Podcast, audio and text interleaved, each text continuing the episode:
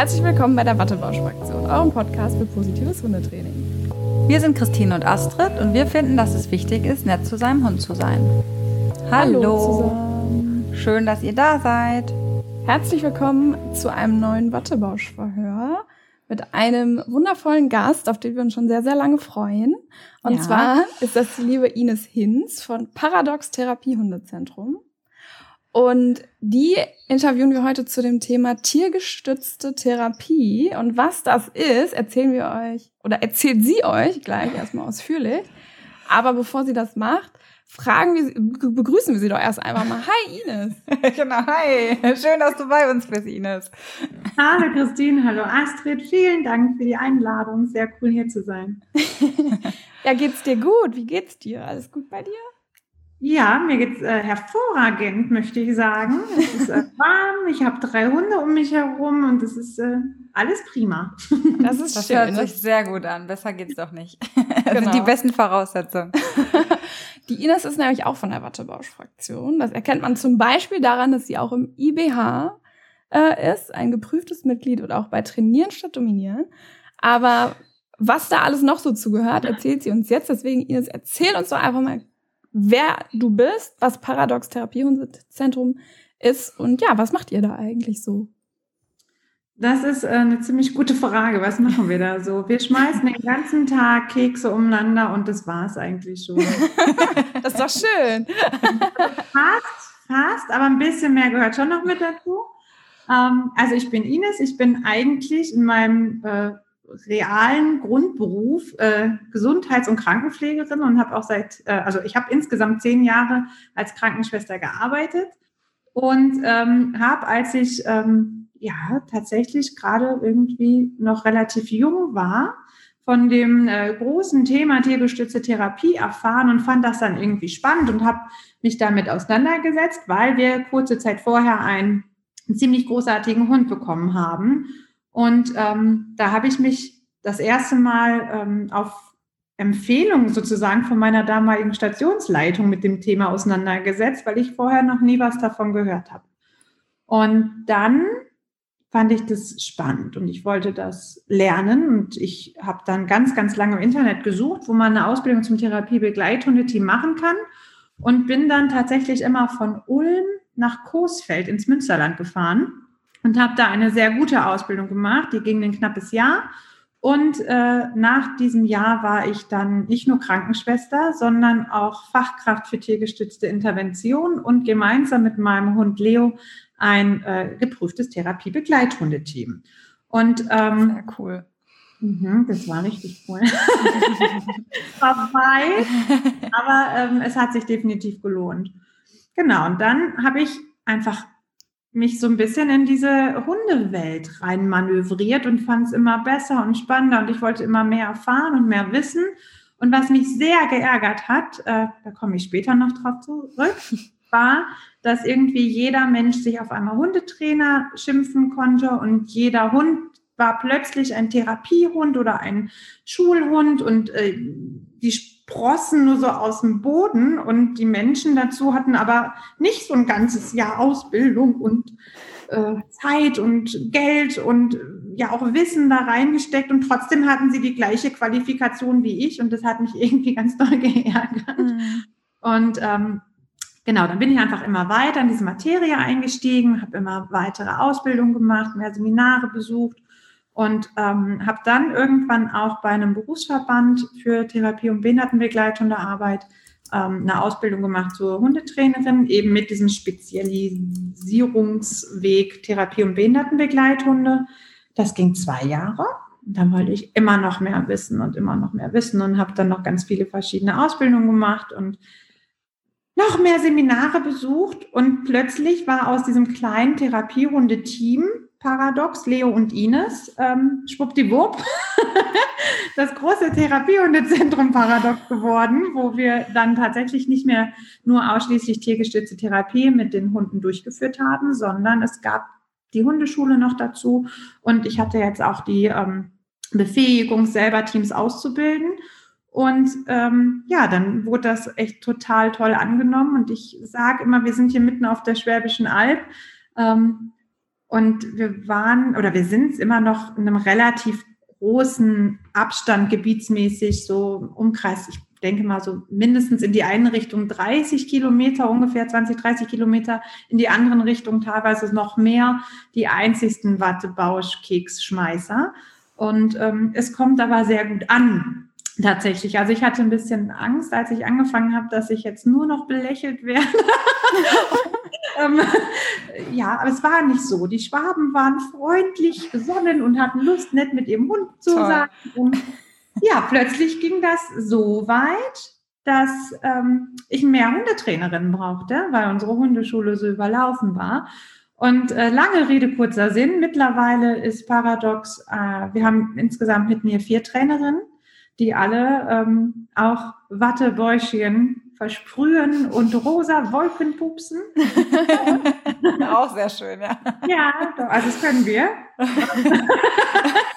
Und wir haben mittlerweile, Moment, jetzt muss ich überlegen, 3 Mitarbeiterinnen plus mich in der tiergestützten Therapie, und wir setzen unsere ausgebildeten Hunde ein, zum Beispiel in Kindergärten für geistig und körperlich behinderte Kinder, in Frauenhäusern, in Kinder- und Jugendpsychiatrien, in Wohnheimen für Erwachsene mit Behinderung, in Fachpflegeheimen für Menschen mit psychiatrischen Erkrankungen, bei privaten Patienten zum Beispiel, nach einem Schlaganfall oder mit Entwicklungsverzögerungen.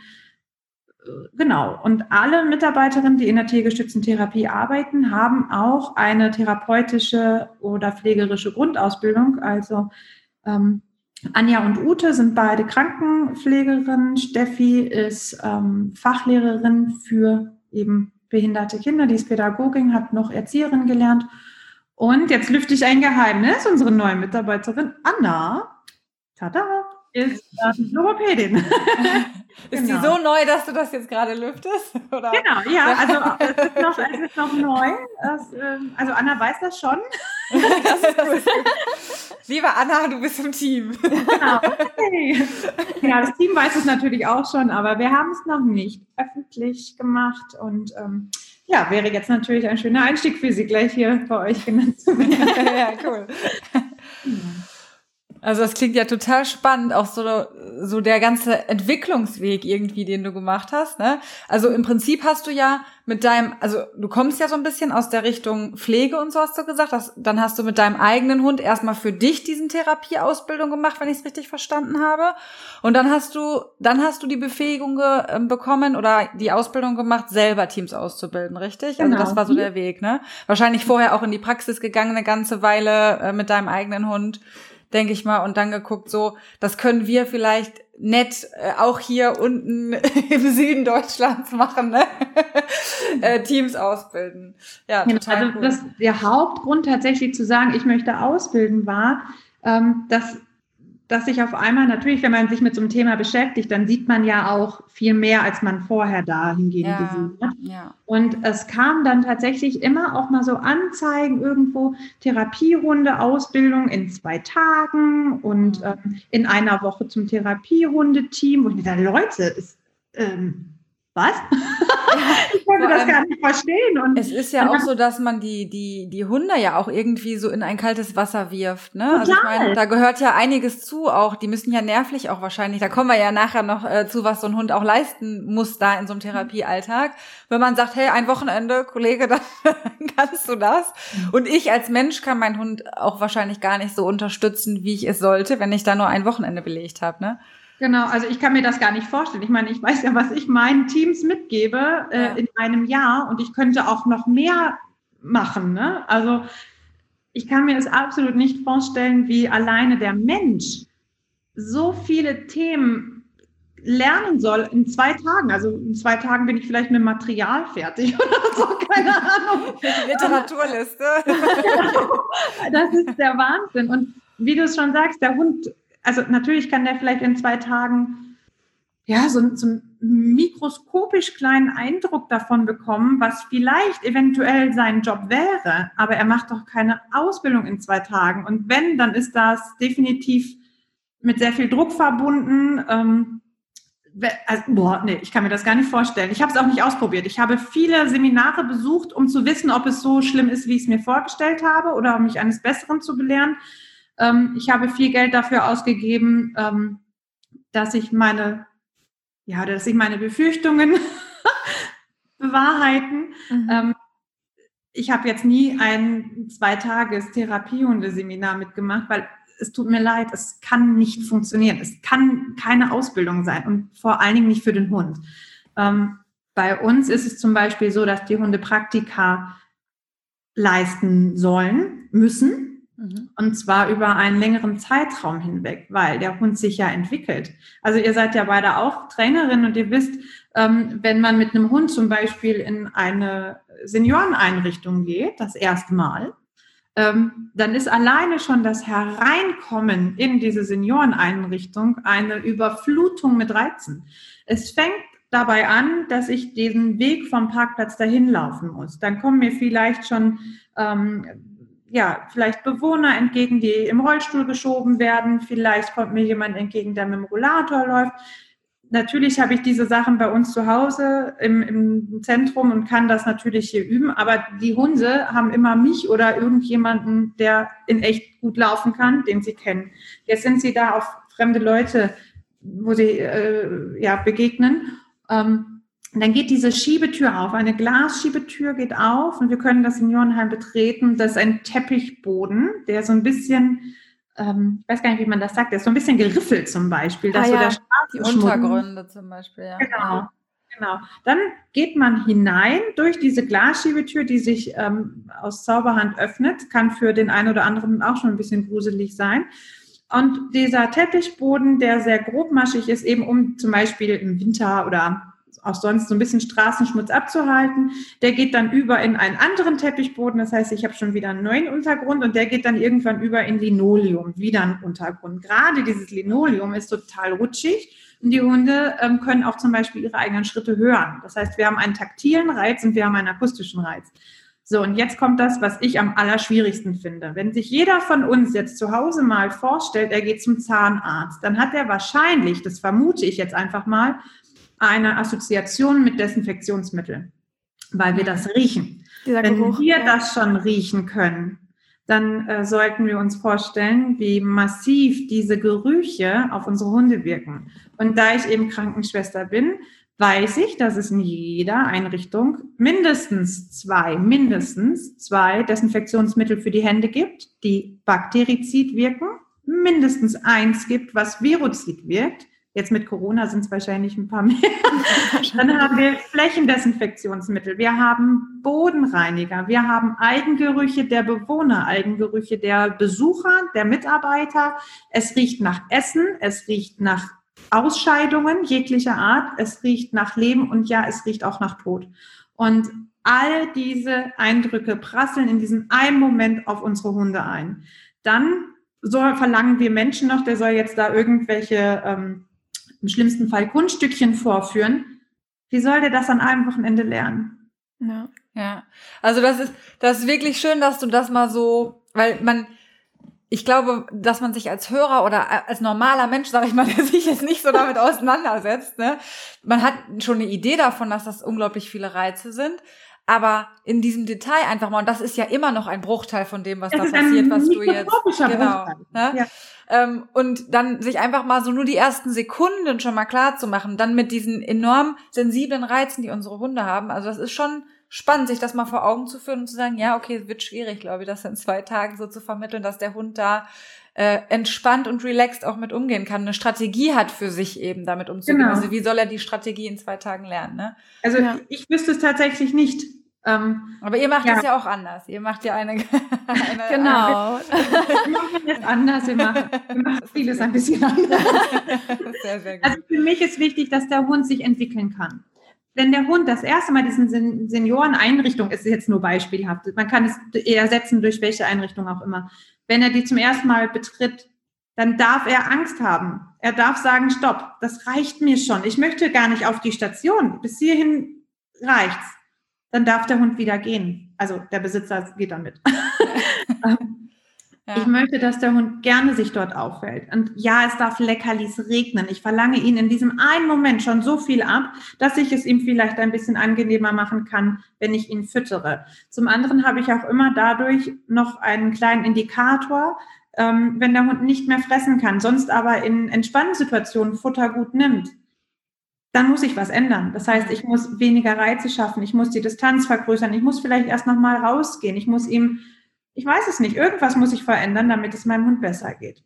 Und wenn man das erste Mal reinkommt, ist es eine ganz andere Situation, als wenn man im Verlauf immer wieder dorthin geht und es einfach nur positive Sachen für den Hund da hat, dass ihm kein Rollstuhl über die Pfote fährt. Und ich achte sehr darauf, dass auch die Bewohner die Hunde zum Beispiel nicht von oben auf den Kopf tätscheln. Gerade am Anfang möchte ich das nicht, weil die Hunde so gefordert sind. Und wenn da noch solche für den Hund unangenehmen Berührungen kommen, das muss am Anfang noch gar nicht sein. Das reicht auch, wenn wir das eben vielleicht nach einem halben Jahr oder so, ja. Mal mit einbauen, und auch das ist vorher trainiert.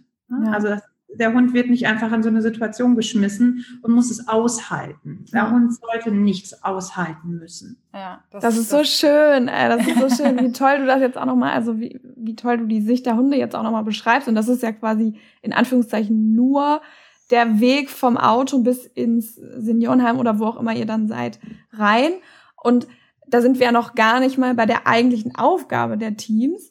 Und vielleicht kannst du ja einmal kurz erläutern, was genau versteht man unter tiergestützter Therapie? Also du hast es ja schon so ein bisschen angerissen, aber was genau machen die Teams da denn? Genau, also in dem Verständnis, was ich habe, dann muss ich schon wieder so weit ausholen, das tut mir ein bisschen leid. Doch nicht. Gerne. Super gerne.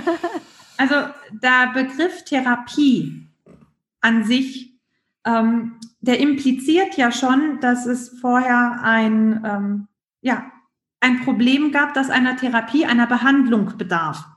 Und da kommt jetzt erstmal der menschliche Aspekt rein. Ich möchte diese Berufsgruppe wirklich nicht schlecht machen, auf keinen Fall, aber als Beispiel, mein Mann ist Ingenieur, der muss immer dafür herhalten, wenn mein Mann als Ingenieur jetzt meint, er kann eine Therapie durchführen. Da hakt's ja schon irgendwie. Ich habe 3 Jahre Krankenschwester gelernt und ich habe wirklich 10 Jahre in dem Beruf auch gearbeitet. Ich weiß, wie ich jemanden zum Beispiel mit einer Demenz ansprechen kann. Ich kann eine Gefahrensituation anders einschätzen. Ich weiß zum Beispiel alleine, was das Wort Apoplex bedeutet. Ich weiß, wie ich jemanden mobilisieren darf, der einen frischen Oberschenkel-Halsbruch hat, und was ich nicht tun darf.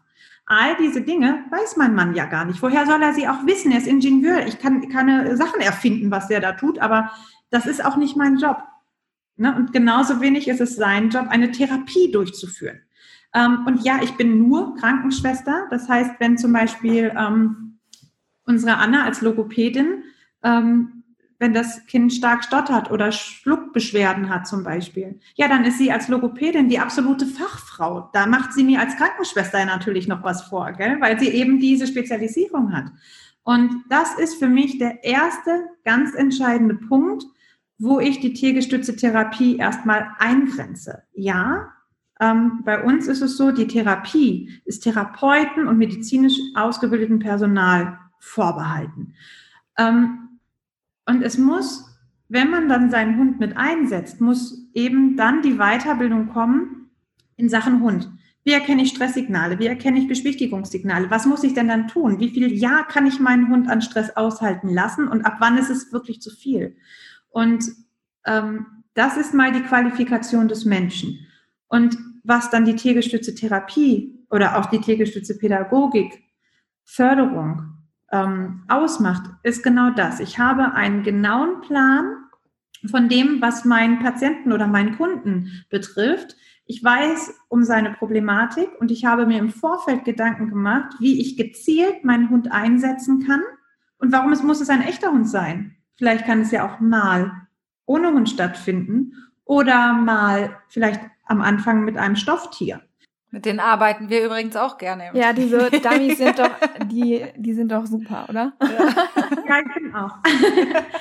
Und tatsächlich, für viele Situationen brauche ich den Stress, den Arbeit einfach verursacht, meinem Hund gar nicht aufzubürden, weil er gar nicht unbedingt jedes Mal dabei sein muss. Häufig schon, natürlich. Ne? Aber es gibt Situationen, da brauche ich ihn schlicht und ergreifend nicht und kann trotzdem tiergestützt arbeiten. Ich habe neulich ein schönes, eigentlich besseres Wort gefunden oder gehört, und zwar tierunterstützte. Und das, finde ich, trifft es eigentlich viel besser. Das Tier, in unserem Fall eben der Hund, ist ein ganz, ganz festes Bestandteil unseres therapeutischen Konzepts. Wenn man sich das vorstellt, Musiktherapie ohne Musik, ohne Klatschen, ohne Rhythmus, ohne Singen, ohne Gitarre, Tambourin, Triangel, dann habe ich Therapie. Ne? So. Aber wir haben da ganz bewusst diesen Zweig gewählt, weil wir für unseren Klienten, unseren Patienten uns einen Mehrwert davon versprechen. Und diesen Mehrwert, der ist so spürbar. Und auch da denke ich, es gibt Leute, die mögen einfach keine Hunde. Völlig okay. Also es ist, glaube ich, nichts schlimmer als jemanden, der das nicht mag, das aufzuzwingen. Sollte ich jemals in die Psychiatrie eingeliefert werden, ich möchte keine Mandalas malen. Ich möchte es nicht, ich hasse es jetzt schon. Ja? Also es wird niemand in die tierunterstützte Therapie gezwungen bei euch. Nein. Du musst jetzt. Und Ines möchte auch bitte nicht Mandalas ausmalen, ja, für alle die. Genau. Alle meine Zeugen, ich hasse es schon, meinen geistig gesunden Zustand. Wenn ich das jemals machen muss, dann werde ich echt zum Ochsen, glaube ich. Aber wenn du jetzt sagst, der Mehrwert ist spürbar, ne? Also für dich jetzt, wenn du dabei bist. Wie ist der spürbar? Müssen wir uns das jetzt vorstellen, die noch nie so eine Arbeit von Namen gesehen haben? Weißt du, wie ich meine? Also inwiefern ist der spürbar? Darf ich euch ein Beispiel erzählen? Ja, vielleicht wird es, glaube ich, ein bisschen plastisch. Also tatsächlich war ich da in meinem Praktikum mit Leo während meiner Ausbildung. Und ich fand das war wirklich sowas, was mich bis heute noch ganz, ganz dolle berührt. Und zwar, ich habe auf der Nephrologie damals gearbeitet, also in einer Station für Nierenkranke. Und eine Station über uns sozusagen, die waren in der gleichen Abteilung, da gab es viele Berührungspunkte. Und dort durfte ich das Praktikum mit Leo auch machen. Das war eine psychosomatische Station. Und die Psychologin kam einen Tag runter zu mir und hat gesagt, Ines, kannst du mir bitte helfen, weil wir kommen hier nicht weiter. Wir haben eine junge Patientin, die ist 23 Jahre alt, körperlich gesund. Das ist immer wichtig, ne, dass man das vorher ausdiagnostiziert. Und wir kommen an sie nicht ran. Sie ist hochgradig depressiv und sie ist so antriebslos, dass sie tatsächlich nicht aufstehen kann. Ne, um es wirklich nochmal zu verdeutlichen, das ist keine eingebildete Traurigkeit oder keine eingebildete Krankheit. Die Leute können nicht aufstehen. Ihr hat der Antrieb gefehlt. Und es ging so weit bei ihr, dass sie tatsächlich teilweise sogar ins Bett gemacht hat, weil ihr da Antrieb gefehlt hat, um zur Toilette zu gehen. Und das ist, glaube ich, echt was, wo man merkt, das ist ernst. Das ist nicht, also ein Mädel mit 23 Jahren macht das nicht extra oder um Aufmerksamkeit zu erlangen oder sonst was. Es war wirklich, ihr ging es nicht gut.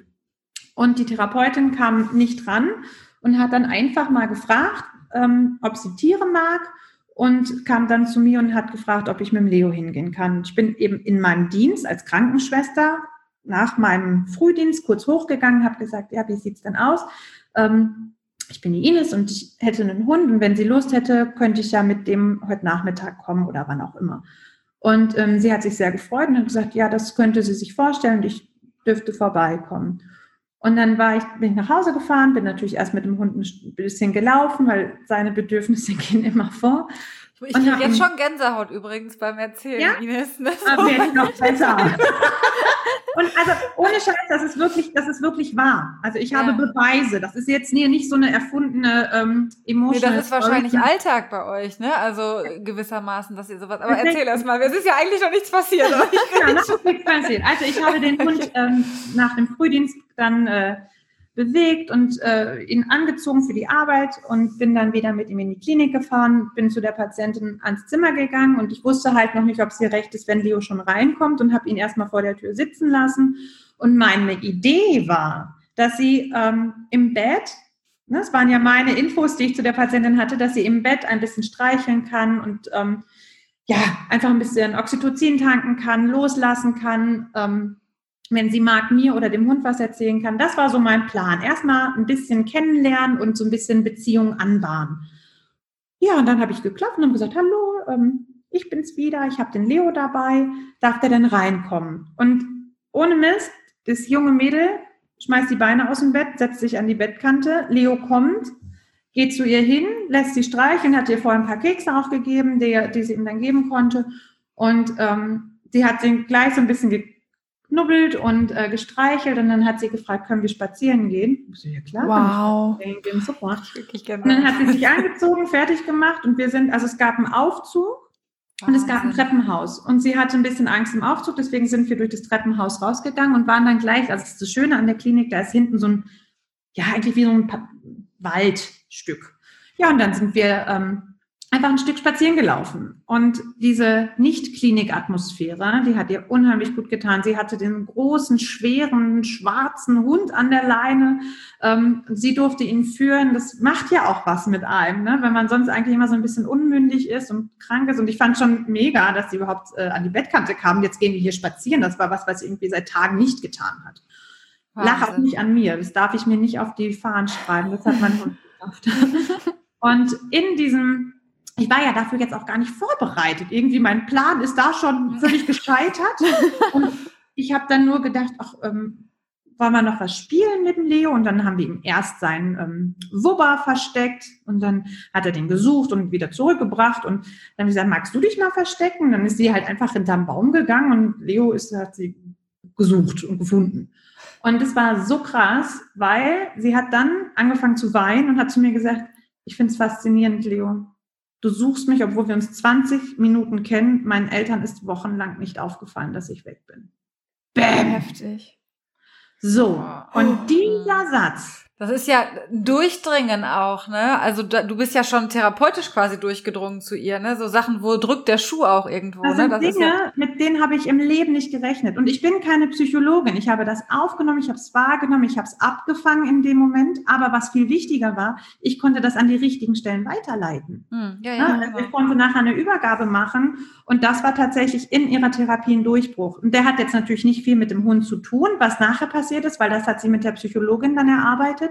Aber, dass wir da hingekommen sind, das hätte sonst wahrscheinlich noch 3 Wochen gedauert, wenn es überhaupt rausgekommen ist, weil sie hat ja in dem Moment gar nicht, das war so unterbewusst irgendwie, was rauskam, gell? Und von uns beiden war die Situation ja gar nicht geplant, so wie sie dann stattgefunden hat.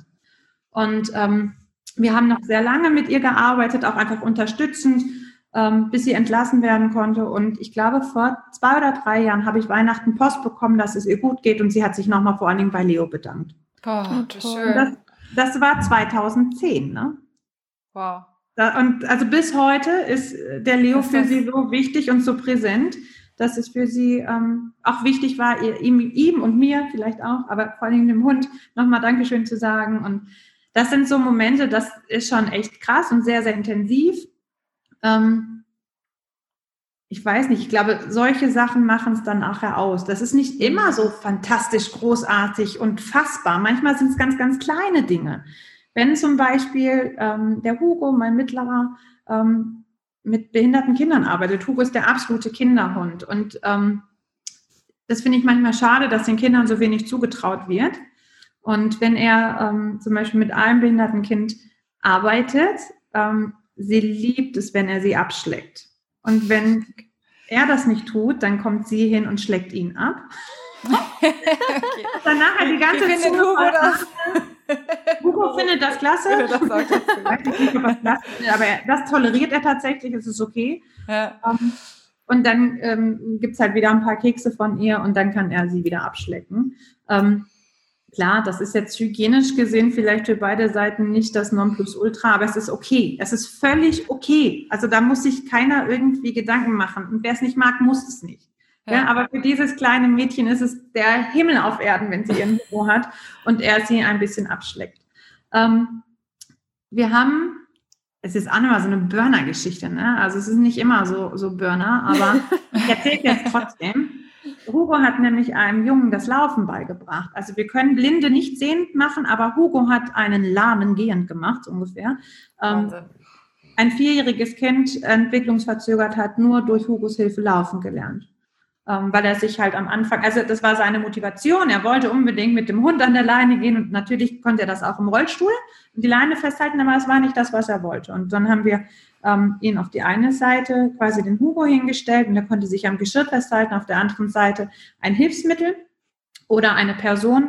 Und so hat man stückchenweise die Bewegung aufgebaut und irgendwann ist er tatsächlich alleine mit dem Hund durch die Gegend gelaufen.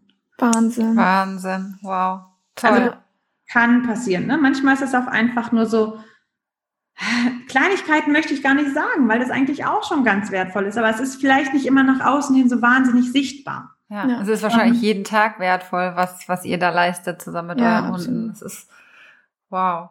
Ja, und man hört ja auch so dieses, was die Geschichten ja so gemeinsam haben, ist ja die Motivation der Patienten, die dadurch ja entsteht oder so, ne? Also ob jetzt ein kleines Kind sagt, ich möchte nicht mit meinem Rollstuhl mit dem Hund spazieren gehen, sondern ich möchte das mit meinen eigenen Beinen schaffen.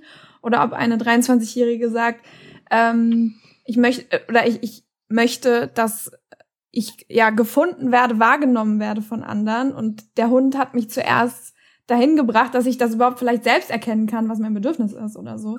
Wahnsinn, echt toll. Also, da würde ich nämlich gerne, ja, finde ich auch, da würde ich gerne eine Frage quasi vorziehen, weil das ja so ein bisschen ist, also wie genau kann ein Therapiehund auch unterstützen? Also ich habe es jetzt zum einen jetzt mal so, dass die auf jeden Fall Türöffner sein können erstmal, ne? Also so, oder Herzensöffner, Seelenöffner, wie man es auch, Gesprächsöffner vielleicht, also wirklich so in dem ersten Moment, aber ist es auch so, dass einfach die, ich sag mal, Menschen bewerten ja Menschen, ne? Ich glaube, da können wir uns alle gar nicht so von freisprechen, aber Hunde oder Tiere generell tun das ja nicht. Die nehmen Situationen und Menschen einfach an. Ist das auch die fehlende Bewertung durch die Hunde, die den Patienten so gut tut? Was glaubst du? Ich denke, das muss man ein bisschen eingrenzen tatsächlich. Ja. Und zwar, also ja, Hunde nehmen Menschen und Situationen in der Regel an, wie sie sind. Aber ich muss da ein kleines Aber reinmachen. Ja. Nicht jeder Hund kann zum Beispiel mit jedem Menschen was anfangen. Okay. Manche Hunde haben Angst vor Männern. Meine letztes Jahr verstorbene Hündin zum Beispiel, habe ich nur bei Kindern eingesetzt. Die hat nie die Prüfung gemacht, weil da hätte sie auch mit Erwachsenen arbeiten müssen. Sie hatte aber Angst vor Männern, vor Erwachsenen, vor fremden, erwachsenen Menschen. Ja, stimmt. Das ist ja auch natürlich ist das auch eine emotionale Bewertung des Hundes an der Stelle. Du hast recht, ja. Also ich bewerte das als, ja, hast recht. Genau, ja. Das ist so ein bisschen die Einschränkung. Oder auch tatsächlich Menschen, die, also das ist jetzt mir nicht selber passiert, aber einer Kollegin, da hatte ein Patient eine Neck-Dissection, man hat ihm aufgrund von einer Krebstherapie tatsächlich fast das halbe Gesicht entfernen müssen, wenn man das so sagen kann. Auch das fand der Hund erstmal gruselig. Mhm. Ne? Und das darf man nicht wegsprechen, finde ich. Und man darf das auch, man muss das dem Hund zugestehen und dann auch darauf eingehen. Also das finde ich ist so, dieses kleine aber wenn man einen Hund gefunden hat, der damit gut zurechtkommt, dann nimmt er die Menschen an, wie er sind. Also zum Beispiel tatsächlich Hanna, wir haben die übernommen aus schlechter Haltung von einer anderen Familie, und sie hatte einfach zeitlebens ein Thema mit Männern. Sie hatte nie ein Thema mit Kindern. Und je behinderter die Kinder waren, desto besser hat der Hund gearbeitet. Das war phänomenal.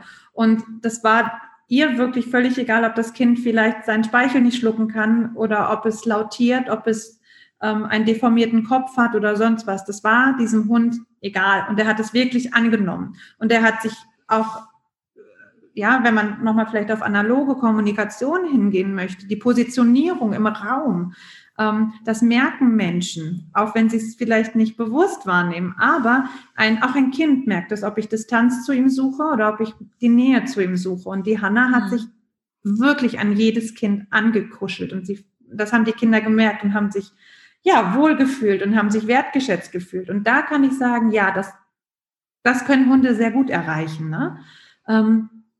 Auch Beispiel vielleicht aus der Kinder- und Jugendpsychiatrie. Die Kinder, oder auch Jugendlichen, die viel Probleme haben, fühlen sich oft abgelehnt. Und der Hund ist in der Regel einfach da und interagiert mit denen, ohne zu werten. Das ist ein ganz, ganz großer Pluspunkt. Wir wissen auch heute, dass es, also denke ich mir jetzt nicht gerade aus, es gibt tatsächlich wissenschaftliche Beweise dafür, dass durch die bloße Anwesenheit des Hundes unser menschlicher Oxytocinspiegel steigt. Und je näher wir dem Hund kommen, also vorausgesetzt, wir haben keine Angst, ne? Das setze ich jetzt mal voraus, weil dann geht es genau andersrum. Stresshormone werden vermindert ausgeschieden, also vor allen Dingen Cortisol, was wichtig ist für den Langzeitstress. Cortisol ist schnell da und sehr, sehr langsam im Abbau. Und je weniger Cortisol ausgeschüttet wird, desto weniger muss langsam abgebaut werden. Also das ist eine positive Wirkung auf Langzeitstressgeschichten. Hunde können tatsächlich die Schmerzwahrnehmung positiv beeinflussen. Da aufgrund dieser Hormonveränderung, es werden auch Beta-Endorphine ausgeschüttet vom Menschen. Das ist sozusagen dieses Gefühl oder dieses Hormon, was auch freigesetzt wird, wenn wir Schokolade oder Chips essen. Man fühlt sich dann gleich irgendwie ein bisschen besser.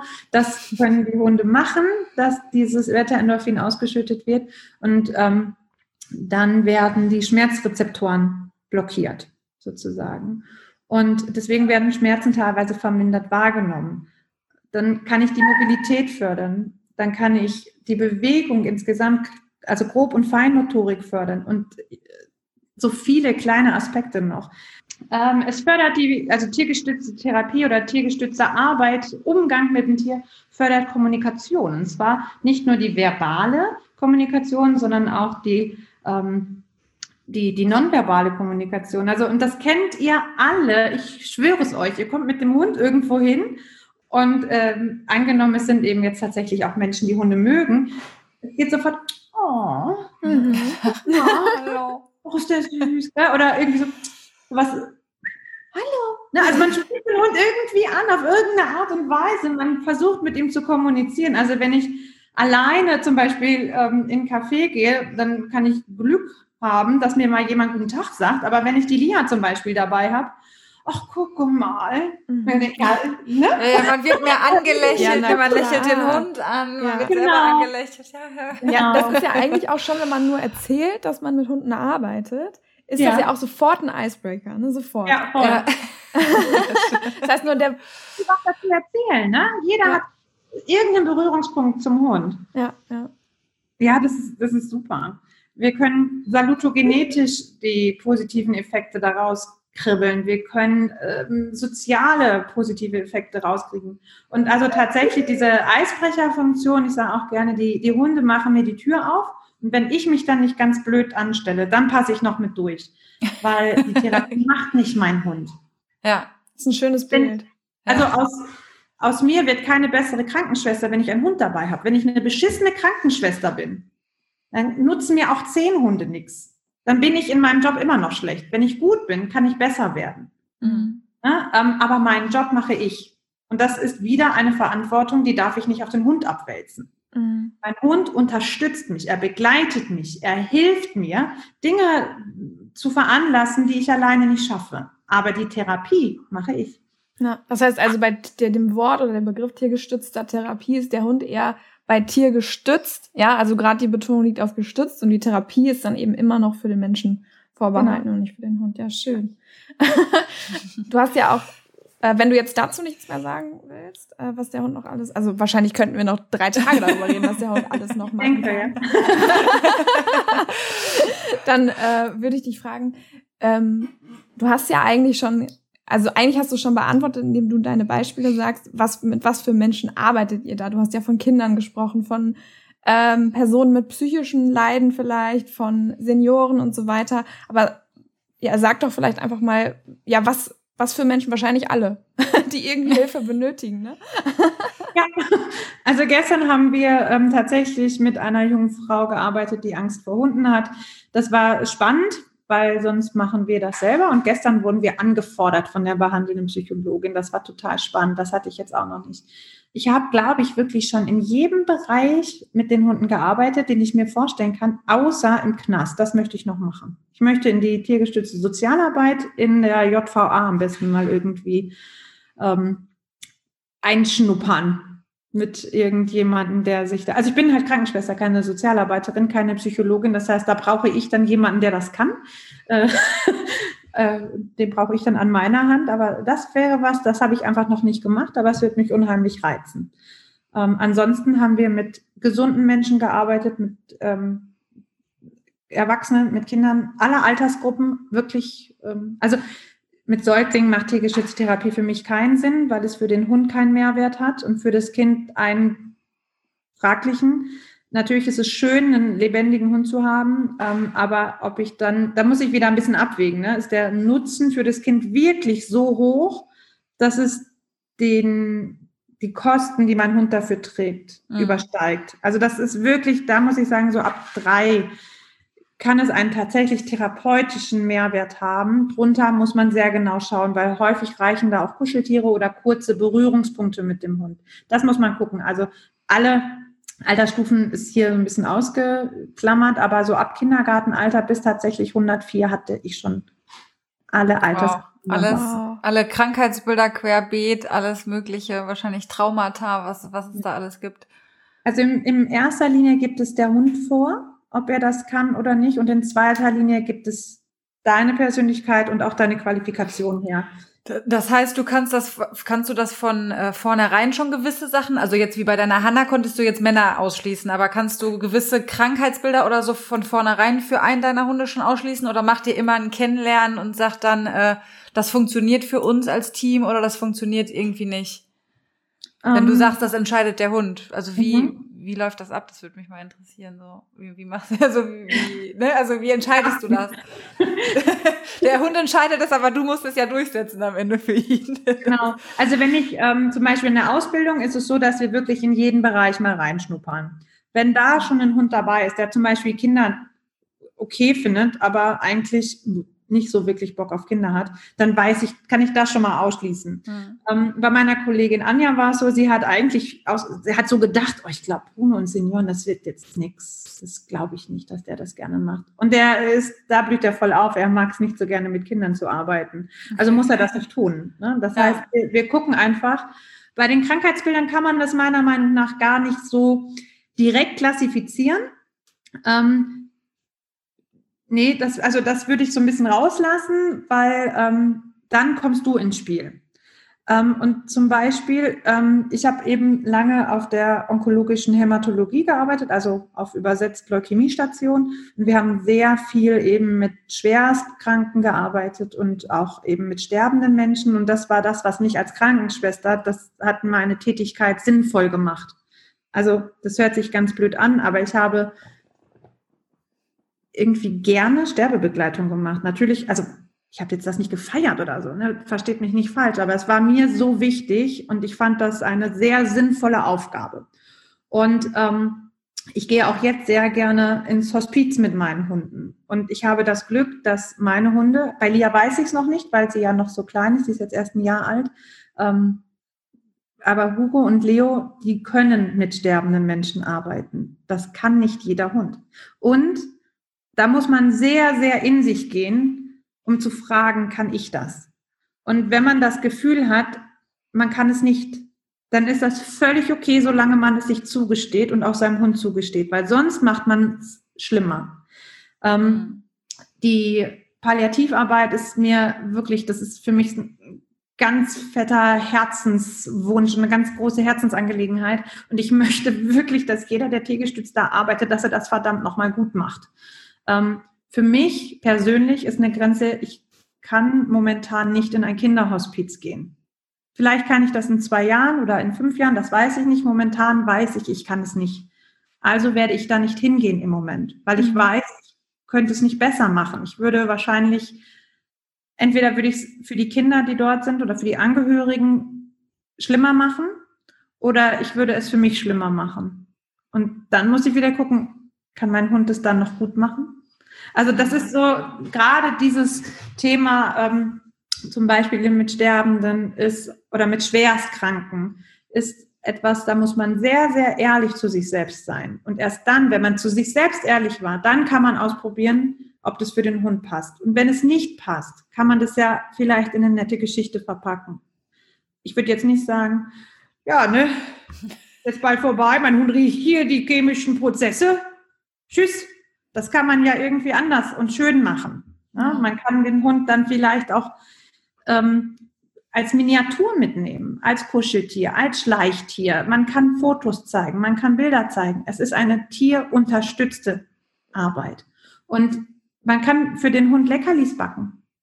Ja, das Tier ist zentraler Bestandteil der Arbeit, aber es muss nicht permanent am Tier drumherum gedoktert werden. Und wahrscheinlich hat dein Tier wenn du von so einem Einsatz ohne Tier nach Hause kommst, stelle ich mir vor, dass dein Tier oder deine Tiere alle ja auch einen gewissen Teil dazu tun, wenn man reinkommt, ne, von so einem Einsatz. Also das kriegen die ja mit, das nehmen die auf, die erden einen ja zu Hause dann auch gewissermaßen und tun irgendwie trotzdem indirekt auch ihren Beitrag, oder? Dich dann auch wieder runterzuholen danach. Ja. Also gerade als ich noch eben im Krankenhaus war und auf dieser wirklich fantastischen Station gearbeitet habe, es ist nicht so, dass Krankenschwestern ihren Kopf und ihr Herz ausmachen und nur funktionieren. Das ist definitiv nicht so. Also ich habe sehr viel mit nach Hause genommen und für mich war es immer toll, gerade wenn jemand gegangen ist oder wenn eine Therapie einfach zu Ende lief, ohne dass es Erfolgsaussichten gab. Ich bin nach Hause gekommen, ich habe meine Hunde geschnappt oder meinen Hund damals und bin losgelaufen. Und das war für mich Psychohygiene, das war für mich gut. Und ich hatte immer, da ich ja da schon auch tiergestützt gearbeitet habe, in anderen Bereichen, ich hatte immer Erfolgserlebnisse. Ich hatte immer was Schönes. Mhm. Und natürlich hatten wir das auf Station auch, so ist es nicht. Wir hatten ganz viele schöne Momente. Aber wenn dir ein Patient stirbt, dann ist das so, dass das sehr lange bleibt. Also so war es bei mir. Da braucht man viele positive Erlebnisse, um das wieder aufzuarbeiten. Genau. Also ich habe auch jetzt noch teilweise mit manchen Patienten Kontakt, denen es glücklicherweise gut geht. Aber wir haben einfach auch viele Menschen verloren, wo es einfach wehtut. Und wenn die teilweise jünger sind als du selbst oder wenn da Kinder mit im Spiel sind, das tut weh und da musst du was für dich tun. Und das musst du zulassen, finde ich. Weil wenn man da nur funktioniert, du kannst es nicht mehr gut machen. Es ist nicht mehr echt. Und das ist etwas, was man unbedingt vorher klären sollte. Oder auch zum Beispiel, wenn man in der Psychiatrie arbeitet. Ne? Man muss sich auch mit den Diagnosen mal auseinandersetzen. Nein, die sind nicht alle nur verrückt. Oder so wie diese Depression. Das wird so oft irgendwie so lapidar hingesagt. Mhm. Das sind ernstzunehmende Erkrankungen. Und wenn ich diese Menschen nicht ernst nehme, dann sollte ich da nicht hingehen. Ja. Und das sind Dinge, die muss ich viel eher erstmal für mich klären. Und wenn ich das für mich geklärt habe, dann kann ich gucken, ob mein Hund diesen Einsatzbereich auch kann. Und wenn nicht, dann muss man eine Möglichkeit finden, dass er das nicht tun muss. Und trotzdem kann man dem Menschen helfen. Ja. Über andere Kanäle. Ja, das heißt also, ihr entscheidet irgendwo ja auch individuell, mit welchen Menschen ihr arbeitet und dann entscheidet ihr erstmal, kann ich das als Mensch und dann kann mein Hund das überhaupt? Und dann ist natürlich wahrscheinlich auch die Frage, kann der Patient das mit uns? Ja. Ne? Und das sind wahrscheinlich so die Kriterien, ja super. Also toll, wie ihr auf euch, auf eure Hunde und auf die Patienten da achtet. Also das heißt also das muss man sich ja erstmal so vor Augen führen, dass ja 3 Teile da einfach zusammenpassen müssen, damit sowas funktionieren kann. Ne? Und in der Arbeit als solches, wenn wir bei dem Dreieck bleiben wollen, wenn wir gesagt haben, okay, ich kann's, mein Hund kann's und der Patient möchte mit uns arbeiten, dann rückt der Hund nach oben. Von dem geht's aus. Mhm. Also der Hund ist der Fokus, an dem wir uns orientieren. Nur wenn es für meinen Hund gut ist, dort zu arbeiten, in der Situation zu sein, kann es für den Klienten gut sein. Und nur dann fühle ich mich gut. Ja. Also der Hund ist der Punkt, der den Ton angibt sozusagen. Und wenn es dem zu viel ist, dann muss ich etwas ändern. Ja. Ah, spannend. Ja, wirklich spannend. Ich bin total hypnotisiert. Wir hängen an deinen Lippen hier. Ja, und das heißt also, wir haben jetzt geklärt quasi, was ist tiergestützte Therapie überhaupt? Wie sieht das aus? Ne? Wie sieht eure Arbeit aus? Was macht ihr da? Was für Kriterien sind wichtig? Inwiefern kann der Hund unterstützen? Aber es ist ja jetzt auch einfach wichtig, wie kommt man überhaupt dahin? Wir haben ja jetzt einmal aus der Sicht des Patienten so ein bisschen geguckt, aber wie kommt man vielleicht auch einfach überhaupt dahin? Du sagtest ja, du bildest ja auch aus. Einen solchen Hund zu haben, gibt es Voraussetzungen und so weiter? Oder wie läuft die Ausbildung zum Therapiehund und Besuchshund überhaupt ab? Genau, also ich fange jetzt tatsächlich mal beim Menschen an. wenn der Mensch eben einen therapeutischen, pflegerischen, medizinischen, sozialpädagogischen, pädagogischen Beruf hat, dann hat er sozusagen die Voraussetzung, die er erfüllen muss, um in den Zweig tiergestützte Therapie zu gehen. Es gibt ganz tolle Leute, die ehrenamtlich zum Beispiel ihren Hund mitbringen, die aber vielleicht, weiß ich nicht, Verkäuferin sind oder eben Ingenieur wie mein Mann. Für die diesen, also nicht therapeutischen Berufszweig, Lia singt, ist die Besuchshundeausbildung gedacht. Da geht es weniger um spezielle, ja, wie soll ich sagen, ja, zielgerichtete Therapien, weil die machen das nicht. Da geht es noch mehr oder hauptsächlich darum, irgendwie schöne Momente zu schaffen, die aber für den Hund gut sind. Das ist so, genau, es gibt kein therapeutisches Ziel, keine Fördermaßnahmen, die pädagogisch erreicht werden sollen, sondern da geht es wirklich darum, Ablenkung, schöne Momente, Motivation, Auflockerung. Der Hund wirkt ja trotzdem, ne? Ist dem Hund ja auch egal, was da jetzt draufsteht, Besuchshund oder Therapiehund. Die Effekte sind genau die gleichen, nur ist der Anspruch an meine Arbeit ein anderer. Und deswegen dürfen diesen Zweig der Besuchshunde, tiergestützte Aktivität nennt sich das, auch Berufsfremde machen, wobei mir das da einfach sehr, sehr, sehr wichtig ist, dass man nicht nur ehrenamtlichen Hund irgendwie, weil es halt gerade nett und da innen ist, mitnimmt, sondern dass man es sehr, sehr fachkundig tut. Deswegen geht die Ausbildung bei uns auch 6 Monate. Genau. Ah, okay. Also das macht ihr auch. Ihr macht eine Besuchshundeausbildung und ihr macht eine Therapiehundeausbildung. Beides. Genau. Die Besuchshundeausbildung machen wir dieses Jahr im 2. Jahr erst. Das war letztes Jahr so ein bisschen ein Experiment, weil es hier tatsächlich relativ viel ist, dass unausgebildete Teams arbeiten und ja, das für die Hunde meistens nicht sehr schön ist. Und deswegen, ich habe da lange überlegt, will ich das wirklich? Und ich habe gesagt, ja, eigentlich möchte ich das wirklich, weil es nachher den Hunden besser geht. Und alles an Wissen, was die Leute vorher nicht hatten und nachher in der Praxis umsetzen können, kommt dem Hund zugute und dann natürlich auch den Besuchten, den Klienten. Ne? Aber tatsächlich muss ich sagen, geht es mir da in erster Linie gar nicht so sehr um den Besuchten, sondern erstmal darum, dass der Hund eben gut mit der Situation ist. Ja, das klingt auf jeden Fall nach einem guten Ziel. Das finde ich gut, dass du dich dazu entschlossen hast. Dass du singst jetzt auch? Okay. Genau, also, er muss gesund sein. Ganz wichtig, chronische Schmerzen oder so ist einfach ein Ausschlusskriterium. Wenn der Hund zum Beispiel eine Hypothyreose hat, gut substituiert wird, ist das okay. Aber nur solange das eben auch regelmäßig kontrolliert wird vom Tierarzt und das auch regelmäßig dann bestätigt wird. Aber die Gesundheit des Hundes ist, wenn die nicht gegeben ist, dann kann der Hund das nicht, dann braucht er auch nicht arbeiten. Dann darf der ein schönes Hundeleben haben, aber er braucht nicht arbeiten. Genau. Und ich möchte keine Welpen im Seminar haben. Bei uns ist das Mindestalter 12 Monate und das ist wirklich das Mindestalter. Das heißt nicht, dass sie dann alle 12 Monate alt sein müssen. Im Gegenteil, wenn ich es mir aussuchen dürfte, wären die Hunde zwischen 2 und 4 Jahren alt. Das finde ich das Optimale. Mhm. Um dann mit der Ausbildung zu starten oder um dann in den Dienst zu gehen? Nein, also je nach Hund tatsächlich, um mit der Ausbildung zu starten. Okay, ja, das finde ich überraschend, weil man ja doch denkt, aber bezieht sich das nur auf die Besuchshunde oder auch auf die Therapiehunde? Vor allen Dingen auf die Therapie- und Besuchshunde, okay. Das ist gleich. Weil man ja doch was anderes erwartet hätte vielleicht, oder Christine? Also da hätte man ja gedacht, von Welpe an muss der Hund irgendwie schon, ne, in so eine, also überrascht mich jetzt, aber ja, erzähl mal weiter. Ja, finde ich gut, ich finde das super. Ja, finde ich auch gut. Ja. Also warum ich das so mache, ist ganz einfach ein Welpe ist ein Baby. Fertig. Ein Baby, ja, muss nicht arbeiten.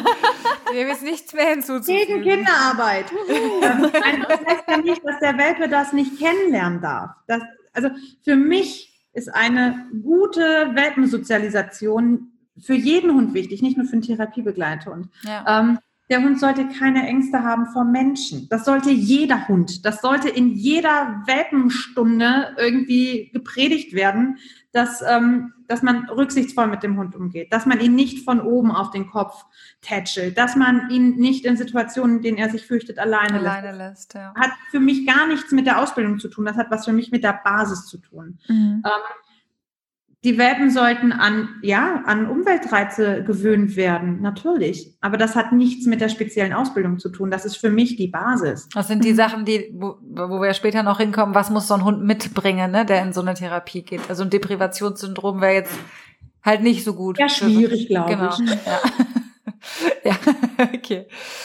Ja, genau, also von daher, ich finde, diese Seminare sind wahnsinnig anstrengend. Das ist, in der Theorie liegen die Hunde nur rum, in Anführungszeichen.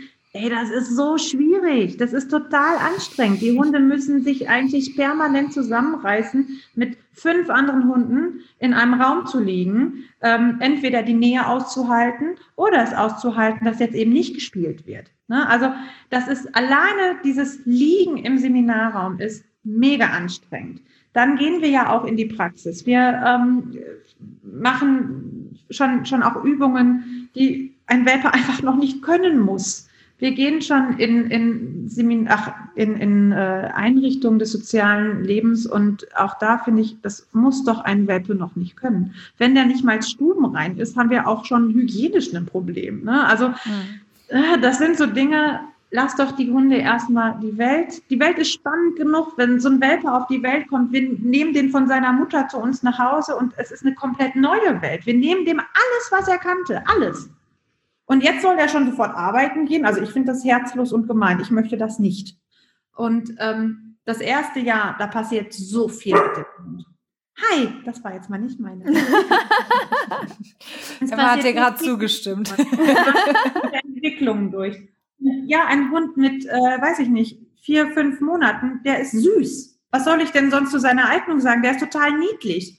Ja, ich kriege Milcheinschuss, wenn ich dich sehe, aber du bist noch ein Baby. Geh doch erstmal, ein Junghund, da geht der mal durch die Pubertät. Alles, was der vorher toll fand, kann doch sein, dass er das jetzt auf einmal nicht mehr so gut findet. Mhm. Die Beziehung zum seinem Halter verändert sich doch ganz eindrücklich. Nach der ersten Läufigkeit, was passiert da alles mit dem Hund? Die werden reifer, die werden erwachsener.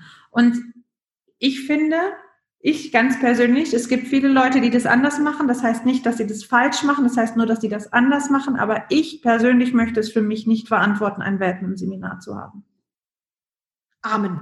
So, da hauen wir nochmal auf den Tisch. So, finde ich gut. Ehrlich, also finde ich super.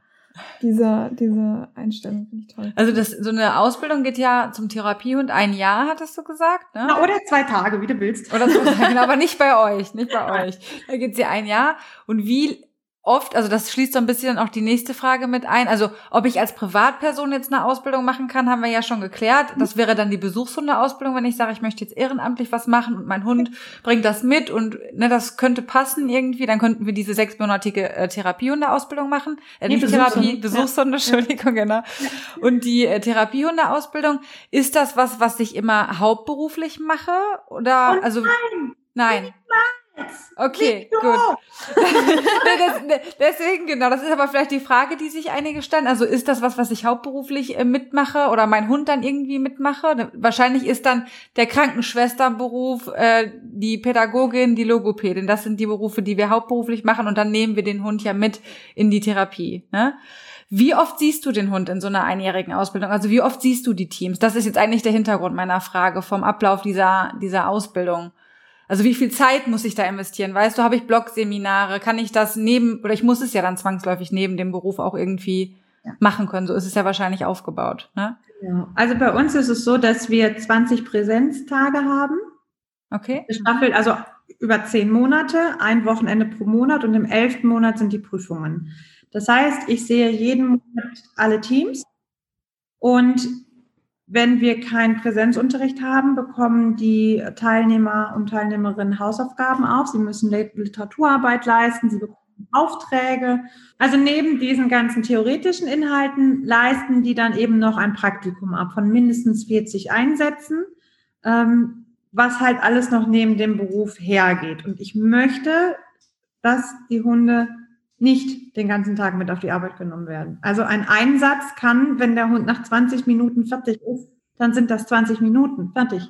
Ne? Also auch da gucken wir nicht, oh, ich muss aber jetzt noch eine Dreiviertelstunde durchziehen, sondern wenn der Hund dann sagt, ich kann nicht mehr, dann kann der nicht mehr und dann ist es in Ordnung. Und das ist ein ganz wichtiger Bestandteil dieser Ausbildung, dass man diese Einsätze mit dem Hund dokumentiert. Manchmal ist es gestattet zu filmen, manchmal ist es nicht gestattet. Also je nachdem, wo man den Hund einsetzt, ist es natürlich auch manchmal gar nicht möglich, datenschutzrechtlich oder patientenschutzrechtlich, völlig okay. Aber dann bin ich wieder gefragt, geht wieder auf meine Zeit, diesen Einsatz exakt nachzuarbeiten. Und dann beschreibe ich wirklich, okay, wir sind heute in die Einrichtung reingegangen, mein Hund hat sich vielleicht 10-mal vorher geschüttelt und hat sich dann hingesetzt und hat sich eine halbe Stunde gekratzt. Dabei hat er die ganze Zeit gegähnt und mit der Zunge über den Fang geleckt. So, könnte man jetzt vermuten, dass der Hund nicht so besonders entspannt war. Ja. Also auf diese Dinge muss man dann halt sehr achten und vor allen Dingen, man muss auf sie eingehen. Und genau, das kostet sehr viel Zeit, ne? Also das ist schon so. Nachher schreibt man einen hübschen Praktikumsbericht, was man gemacht hat, warum man das gemacht hat, was einem aufgefallen ist und wie man die Entwicklung des Hundes auch einschätzt. Und in diesem Praktikumsbericht, so leid es mir tut, mir geht es gar nicht um die Menschen, die man da besucht, mir geht es nur um den Hund. Das ist schön, wenn die Leute, die haben auch einen Mehrwert davon. Ich möchte zum Beispiel auch nicht, dass die Praktika bezahlt sind. Ich möchte, dass die Leute keine Verpflichtung haben, die mit ihrem Hund kommen, sondern dass die, wenn der Hund wirklich nach 30 Minuten sagt, ich kann nicht mehr, dass sie dann nicht verpflichtet sind, eine ganze Stunde zu machen. Ich möchte, dass die Praktika nicht bezahlt sind. Das kann ich natürlich nicht vorschreiben, aber das ist meine ganz dringende Empfehlung. Genau, und vielleicht, Astrid, noch zu deinem Einwand, ob man hauptberuflich tiergestützt arbeiten sollte. Ich kann nur sagen, auf keinen Fall. Bitte, bitte, bitte nicht. Ich bin selbstständig, ich bin aber nicht aufgrund der tiergestützten Therapie selbstständig. Ich bin als Ausbilderin, als Trainerin selbstständig und die tiergestützte Therapie läuft mehr oder weniger nebenher und ist eigentlich eine Nullnummer. Ich kann davon nicht leben, wenn ich es gut mache. Ich setze meine Hunde maximal 4 Stunden die Woche ein, maximal. So, wenn ich jetzt aber meine Krankenversicherung davon bezahlen muss, meine Miete, mein Essen, mein Auto, dann muss ich theoretisch jetzt, dann muss Zeit mit. Ja. Genau. Und was ist dann, wenn deine Hündin läufig ist? Lässt du sie dann kastrieren, damit du die 3 Wochen oder 6 Wochen im Jahr mehr arbeiten kannst, damit sie nicht Pause machen muss? Ist keine Indikation für eine Kastration, ne? Ja, ja. Was machst du denn, wenn dein Hund Durchfall hat und es ihm eigentlich an dem Tag nicht gut geht, du aber Geld verdienen musst? Du hast vielleicht 10 Termine, viel zu viel, aber du hast sie jetzt halt gemacht, weil du ja davon deine Rechnung bezahlen musst und jetzt ist dein Hund krank. Naja, vielleicht nimmst du ihn dann doch mit oder du schreibst ihn nicht, wie er es eigentlich bräuchte, eine Woche krank, sondern nur 1-2 Tage. Was ist, meine Hanna ist wirklich von heute auf morgen plötzlich gestorben. Die war nicht mal 3 Jahre alt. Die ist bei mir im Arm von einem Tag auf den anderen gestorben. Was mache ich denn, wenn meine ganze Existenz davon abhängt? Emotional ist es ein Totalschaden. Also mir ging es lange richtig dreckig. Wenn jetzt aber auch noch mal eine komplette soziale und finanzielle Situation komplett von ihr abhängig wäre, ey, das geht doch nicht. Jetzt frage ich mal so rum, ist das überhaupt zugelassen? Also gibt es solche Modelle überhaupt? Vollzeittherapie gestützt? Obwohl ja doch eigentlich wahrscheinlich. Ja, du kannst ja machen, was du willst, ne? Eigentlich also schon. Tatsächlich. Weil das ja schon, es ist ja irgendwann zwangsläufig tierschutzrelevant, wenn ich nicht mehr auf die Bedürfnisse des Hundes eingehen kann. Wenn ich nicht mehr sagen kann, der Hund entscheidet jetzt, wann es zu viel ist, ne? Oder ich zumindest keine Abwägung mehr vornehmen kann zwischen dem Mehrwert, den der Hund gibt und dem, was er leisten muss dann, ne? Also ich sehe das total kritisch, muss ich dir 100% recht geben. Ich hatte einen Hoffnungsschimmer, einen Lichtblick, weil im Tierschutzgesetz, dem Paragraphen 11, den wir alle so gut kennen, ich habe noch eine weitere Nummer. Ich habe nicht nur F, sondern ich habe auch noch D und A. Das ist nämlich einmal die zur Schaustellung eines Hundes und die gewerbliche Hundehaltung, die ich mir genehmigen lassen musste. Und das wäre rechtlich gesehen vielleicht ein Instrument, um solchen Sachen vorzubeugen. Jetzt ist es aber so, die Veterinärämter sind anscheinend relativ überfordert. Ich sage all meinen Auszubildenden, bitte stellt einen Antrag auf Erlaubnis nach Paragraph 11, 8a oder D, je nachdem. Und es kam tatsächlich vom Veterinäramt Aussagen zurück wie, Vielen Dank für Ihren Antrag. Sie brauchen die Erlaubnis nicht, weil im Gesetzestext steht, wer mit Hunden arbeitet, Sie haben ja nur einen Hund. Deswegen brauchen Sie das nicht. Für mich geht das gar nicht. Für mich ist das ein absolutes No-Go. Ich möchte, dass alle meine Teams einen Elfer machen dürfen. Sie können ihn alle bestehen, sie sind gut ausgebildet und sie setzen ihre Hunde toll ein. Teilweise dürfen sie den nicht machen, weil das Veterinäramt das so auslegt. Und das ist die einzigste Instanz tatsächlich, die solchen Dingen einen Riegel vorschieben könnte. Da es aber so unterschiedlich ausgelegt wird. Also ich durfte ihn machen im gleichen Abend, wie zum Beispiel jetzt einer so eine Aussage bekommen hat. Es ist teilweise ein bisschen schwierig. Es reicht ja schon Personalmangel, ne?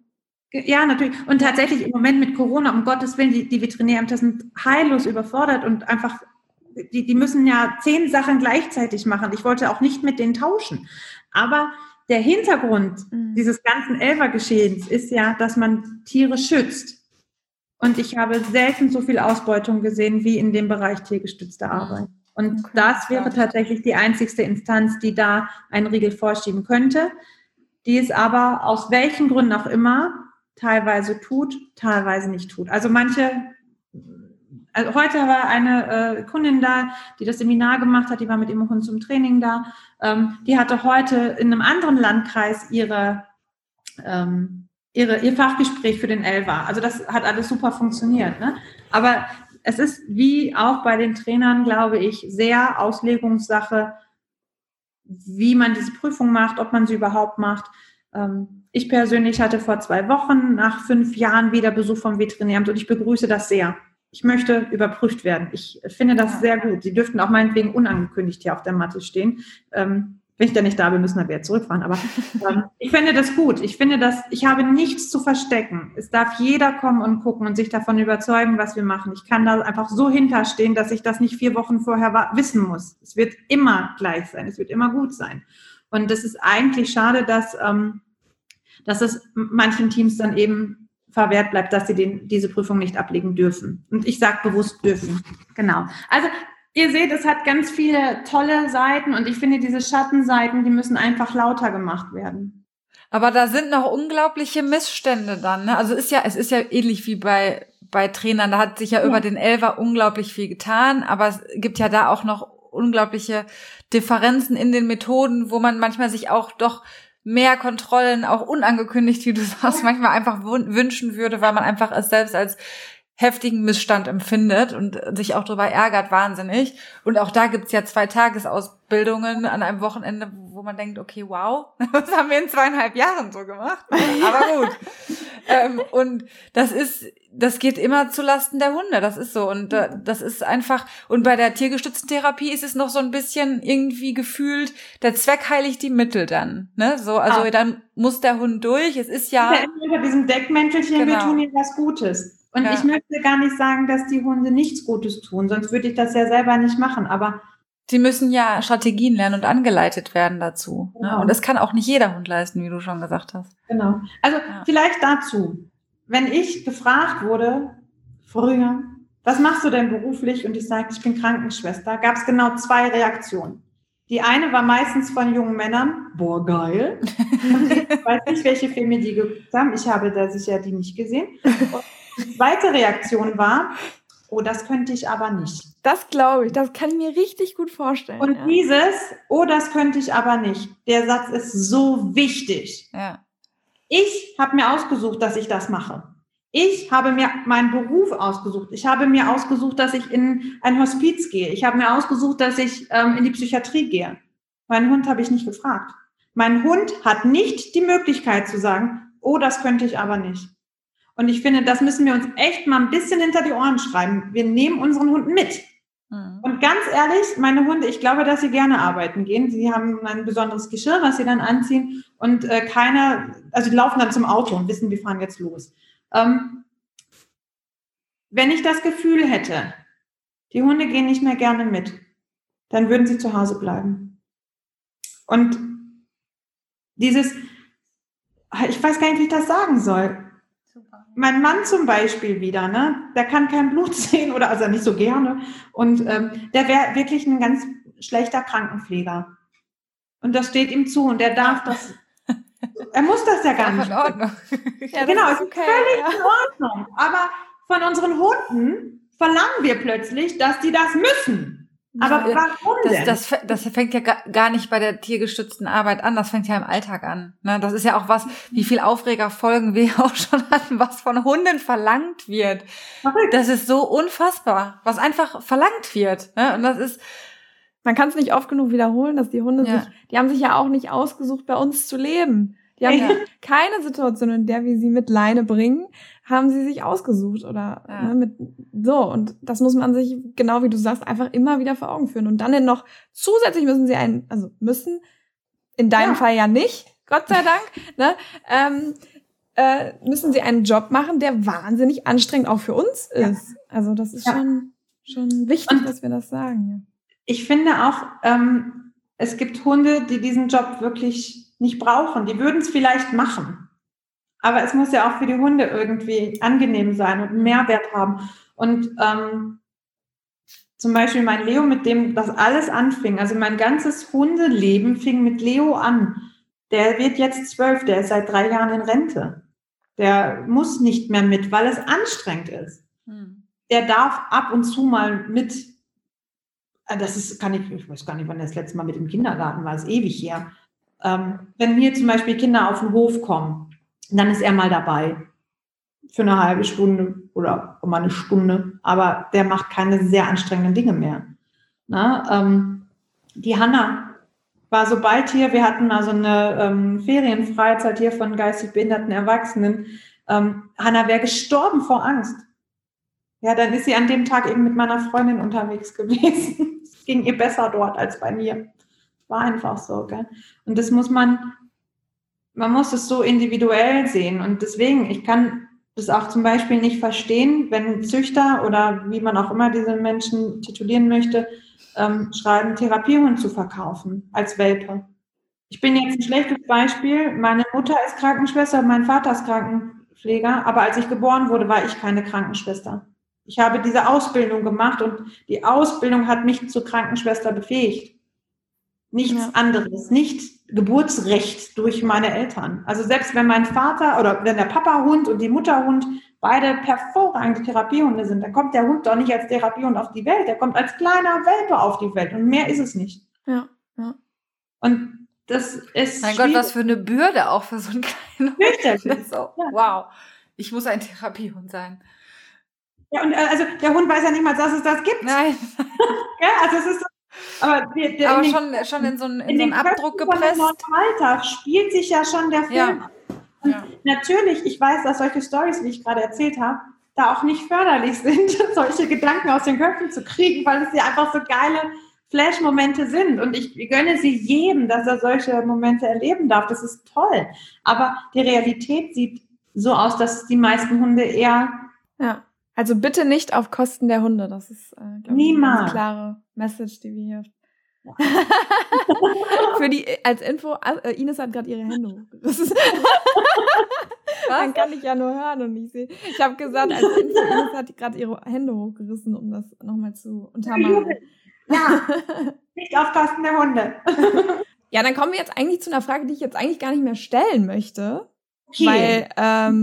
weil sie jetzt irgendwie nicht mehr passt, aber ich mache es trotzdem, weil ich glaube, dass es wichtig ist. Und wenn du es einfach nochmal sagst, was du eben gesagt hast, denn du hattest ja eben gesagt, bitte macht es nicht hauptberuflich, denn sobald Geld oder Abhängigkeit eine Rolle mitspielt, dann geht es meistens immer auf Kosten des Hundes, und wenn man das jetzt nicht selbstständig macht, sondern ehrenamtlich, gehe ich mal davon aus, dass man natürlich wahrscheinlich auch nicht bezahlt wird dafür, aber wie wäre das denn jetzt? Gibt es Instanzen oder so, die das finanzieren, so eine tiergestützte Therapie? Ja, weil, darf ich da bei der Frage auch nochmal anhaken, weil ich stelle mir ja schon vor, dass manchmal vielleicht das auch über Krankenkassen oder so läuft, oder? Irgendwie sowas? Gibt's das nicht, solche Modelle?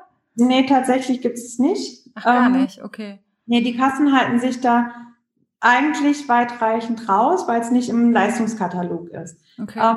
Also ja, ich werde für tiergestützte Arbeit bezahlt. Okay.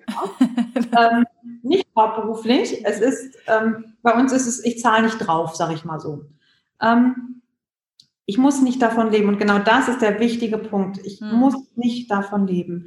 Wenn wir bezahlt werden, sind also im Kindergarten, ich bin in 2 Kindergärten für geistig und körperlich behinderte Kinder, da zahlt es jeweils der Förderverein.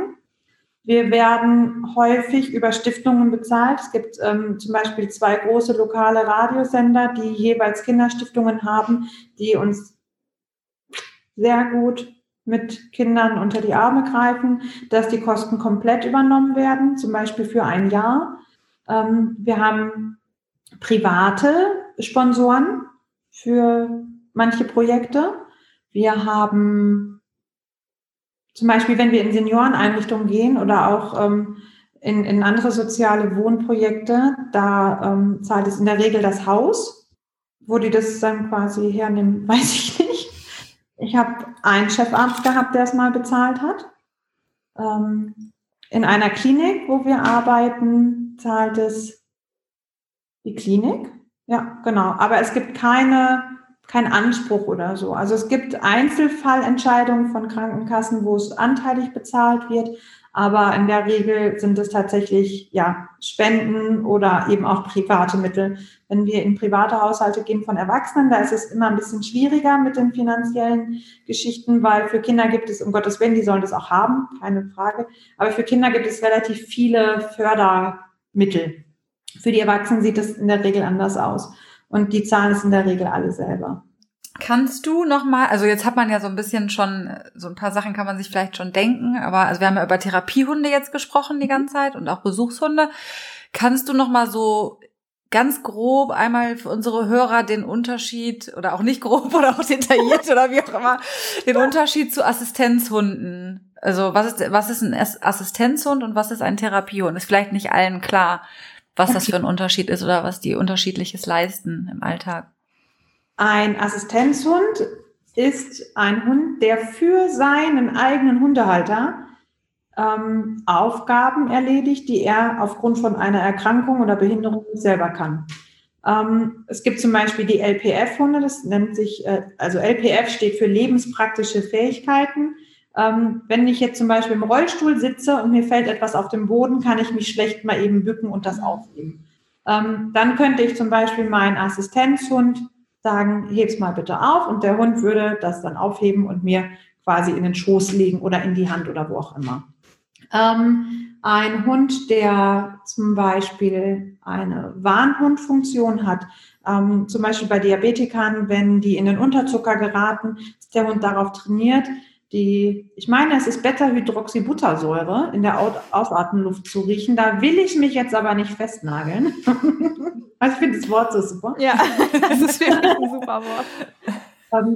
Die können eben den Blutzuckerabfall in der Ausatemluft riechen und auch an anderen Sekretionen zum Beispiel und können dann dem Diabetiker warnen, dass er mal den Blutzucker messen soll und sich vielleicht schon mal sein Blutzucker-Sticksgerät oder was zu essen besorgen soll. Ein Hund, der Menschen mit posttraumatischen Belastungsstörungen ausgebildet wird und mit diesen Menschen dann zusammenarbeitet, der hat vielleicht ganz andere Funktionen oder Aufgabenfunktionen, klingt so blöd. Der hat Aufgaben, ja voll, oder? Ja. Wie zum Beispiel, wenn der Mensch an einem Geldautomaten ist, dann hat er ja buchstäblich Fremde im Nacken. Und man könnte dann zum Beispiel den Assistenzhund zum Blocken, nennt man das, vor den Menschen setzen, sozusagen in den Rücken des Menschen auf dem Boden, dass der eine Sperre zu anderen Menschen macht. Oder wenn die Angst haben, zum Beispiel in engen Treppenhausen, zum Beispiel in Parkhäusern oder so, die Treppe hochzulaufen, weil sie ja nicht wissen, was kommt von vorne oder ist da jemand, kann man den Hund zum Beispiel beibringen, dass er ein paar Stufen hochläuft, manchmal kommt dann ja so noch eine Plattform, dass er dann dort wartet, dann die nächsten hochläuft. Also diese Aufgaben der Assistenzhunde sind so verschieden, wie die Handicaps der Assistenzhundehalter groß sind. Es sollte meiner Meinung nach auch immer nach den Bedürfnissen des Hundehalters, des Assistenznehmers ausgebildet werden. Mhm. Und die Therapiehunde, die kommen und die gehen. Ne? Die wohnen bei mir. Ja. Es gibt uns doch nur einen Doppelpack. Ich würde niemals meine Hunde irgendwo hin verleihen und sagen, ich hole ihn dann in einer Stunde wieder ab, solange schmust mal schön oder so. Nee, wir kommen als therapeutisches Team in eine Situation, die wir aufgrund der tiergestützten Intervention verbessern oder erhalten möchten. Und wir kommen und wir gehen, der Hund wohnt bei mir, wir sind das Team, wir sind die Einheit und kommen punktuell oder eben auch längerfristig zu den Menschen hin. Egal, wo sie dann sind, wer uns braucht, da kommen wir dann hin. Ja, ich denke, das ist nochmal wichtig, dass wir das einfach nochmal abgrenzen voneinander.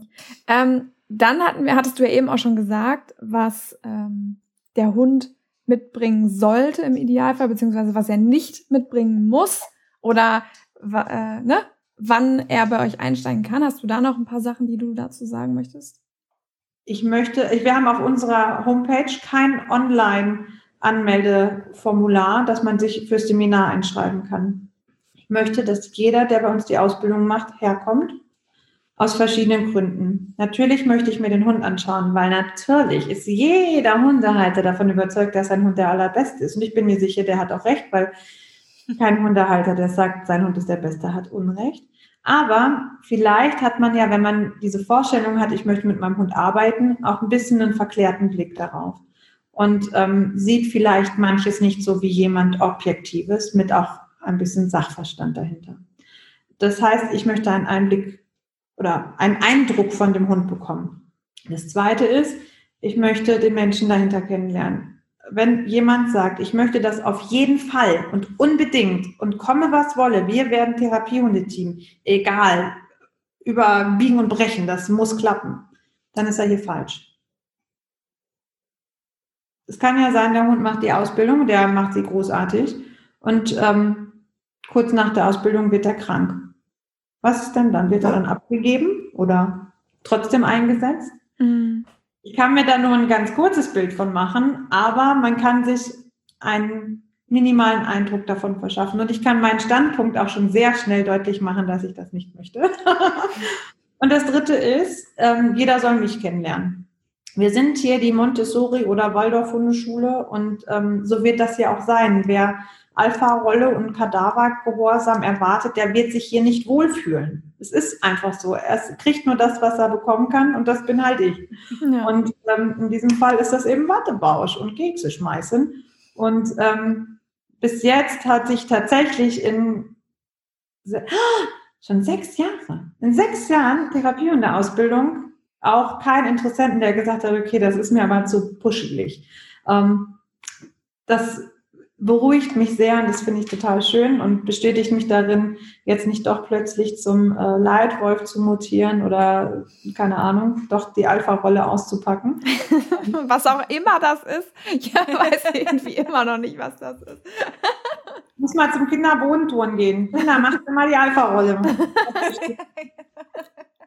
Genau. Nee, also tatsächlich sollen die sich hier wohlfühlen. Jeder, der hier seine Ausbildung macht, wir verbringen so ein intensives Jahr zusammen, weil wir haben ganz kleine Kurse. Ich habe maximal 8 Teilnehmer im Seminar und ich kenne alle meine Hunde, in Anführungszeichen, und meine Menschen, die hier die Ausbildung machen und ich kenne sie auch noch Jahre danach.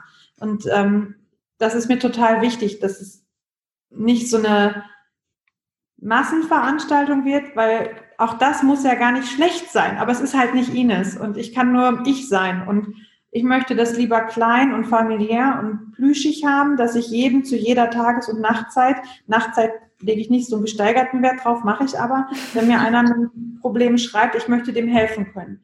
Und wenn einer eine Nummer ist, dann glaube ich, kann ich dem nicht mehr individuell helfen. Und deswegen müssen alle einmal hierher kommen, bevor sie überhaupt das Seminar machen. Einmal darf auch jeder umsonst herkommen. Also wenn die dann merken, boah, Ines, du bist fürchterlich oder ich, keine Ahnung, ich mag dich einfach nicht oder ich weiß es nicht oder es ist mir doch zu weichflötig, ist nicht meine Richtung. Okay, völlig in Ordnung. Ne? Also ich nehme mir für jeden zwischen 1 und 2 Stunden Zeit, damit wir uns kennenlernen können und damit ich einen Eindruck von dem Hund bekommen kann. Und wenn ich da merke, okay, der findet schon blöd, wenn ich ihn streiche, wo ich weiß, wie ich einen Hund streiche, wo ich weiß, wie man auf einen Hund zugeht. Wird er sich wohl damit fühlen, wenn es fremde Leute tun, die vielleicht gröber sind, die vielleicht ein bisschen von ihrer Motorik her eingeschränkt sind, die vielleicht ja, auf den Kopf tätscheln, dass wir wieder diese schönen Beispiele haben. Ne? Ich glaube, dann ist es nicht der richtige Job für diesen Hund. Und da sage ich dann auch, dass ich glaube, dass der Hund zum Beispiel in der Rettungshundearbeit, wo er ganz dicht mit seinem Menschen arbeitet, wahrscheinlich besser aufgehoben ist. Und das ist völlig okay. Das ist überhaupt nicht abwertend gemeint, wenn ich sage, ich glaube, deinem Hund tust du damit keinen Gefallen. Es ist die Möglichkeit, die der Hund nicht hat, zu sagen, das könnte ich aber nicht. Ja, vor allem ist es ja auch ein Geschenk für mich, wenn ich jetzt zu dir hinkomme und du würdest bei mir und Malcolm sicherlich sagen, dass es für uns nicht der richtige Job ist, denn Malcolm mag keine Menschen oder mag keine fremden Menschen so gerne. Und ja, genau. Und dann ist es, kann es ja auch ein Geschenk sein, wenn ich jetzt als Laie zu dir komme und mir jemand Professionelles sagt, okay, das ist einfach nichts für deinen Hund oder vielleicht auch sogar für dich nicht, weil das habe ich mir vielleicht ganz anders vorgestellt. Dann ist es ja auch irgendwo eine Erleichterung, weil manche fühlen ja auch diesen Druck zum Beispiel und sagen, oh, mein Hund muss jetzt irgendwie super nett zu allen sein und weiß ich nicht was, ne? Und dass du dann sagst, hey, das ist auch okay, wenn es nicht so ist. Ja, voll. Also ich glaube tatsächlich, dass viele Leute ja einfach auch so diesen Wunsch haben. Und das ist ja auch eine tolle Arbeit, ne? Und wie gesagt, ich erzähle dann noch diese geilen Stories. Das ist toll, also ich möchte gar keinen anderen Job mehr machen, aber es ist, ja, ich glaube, manchmal sind die Erwartungen einfach unheimlich hoch und dieses Realitätsbild ist so ein bisschen verzerrt. Und wenn man aber sich jetzt vielleicht allein deswegen den Hund angeschafft hat, und auch das kenne ich, ich kaufe mir einen Hund, um mit dem Therapiehundeteam zu sein, das ist für mich schon mal ein ganz schwieriger Ansatz, ne? Auch da bin ich sehr ehrlich und sage, ich glaube, für deinen Hund ist das nichts. Ich habe aber sehr ernüchternd wahrscheinlich an der Stelle. Ja, ne? Genau. Ich glaube, es tut auch weh und es holt dann aus vielen Wolken raus. Und ich weiß zumindest von einer Person, dass sie dann woanders die Ausbildung gemacht hat und dass dass der Hund jetzt arbeitet und ich weiß leider auch, wie er arbeitet und dass es mehrere Stunden am Tag sind. Und dass es jeden Tag ist. Boah, und dass es so ist, wie ich es nicht möchte, dass meine Teams so arbeiten. Und ich hätte es dem Hund wirklich von Herzen gegönnt, dass er das nicht machen muss. Ich habe den auch mehrfach gesehen, ich habe ihn 2 oder 3 Mal gesehen. Aber da war der Wunsch von der Halterin so hoch, dass man es auf Biegen und Brechen gemacht hat. Und da bin ich nicht glücklich mit. Und bin mir sicher, dass der Hund irgendwann kaputt geht. Alleine, weil er so viel und so oft und so lange das machen muss, was er eigentlich nicht machen möchte. Und ich habe mir die Entscheidung nicht leicht gemacht, deswegen waren sie öfter hier. Ich meine, ich glaube, das kann doch jeder, wenn man mal so tief in sich geht, hat doch jeder vielleicht schon mal einen Job oder irgendwas gemacht, was er ganz ungern macht, was er mit Bauchschmerzen macht, ne? Und wenn man gezwungen ist, und manche Menschen sind ja gezwungen, das stundenlang, ein Leben lang, ein halbes Leben lang oder wie auch immer zu machen, das macht einen krank. Also wirklich auch körperlich, ne? Psychisch und körperlich krank.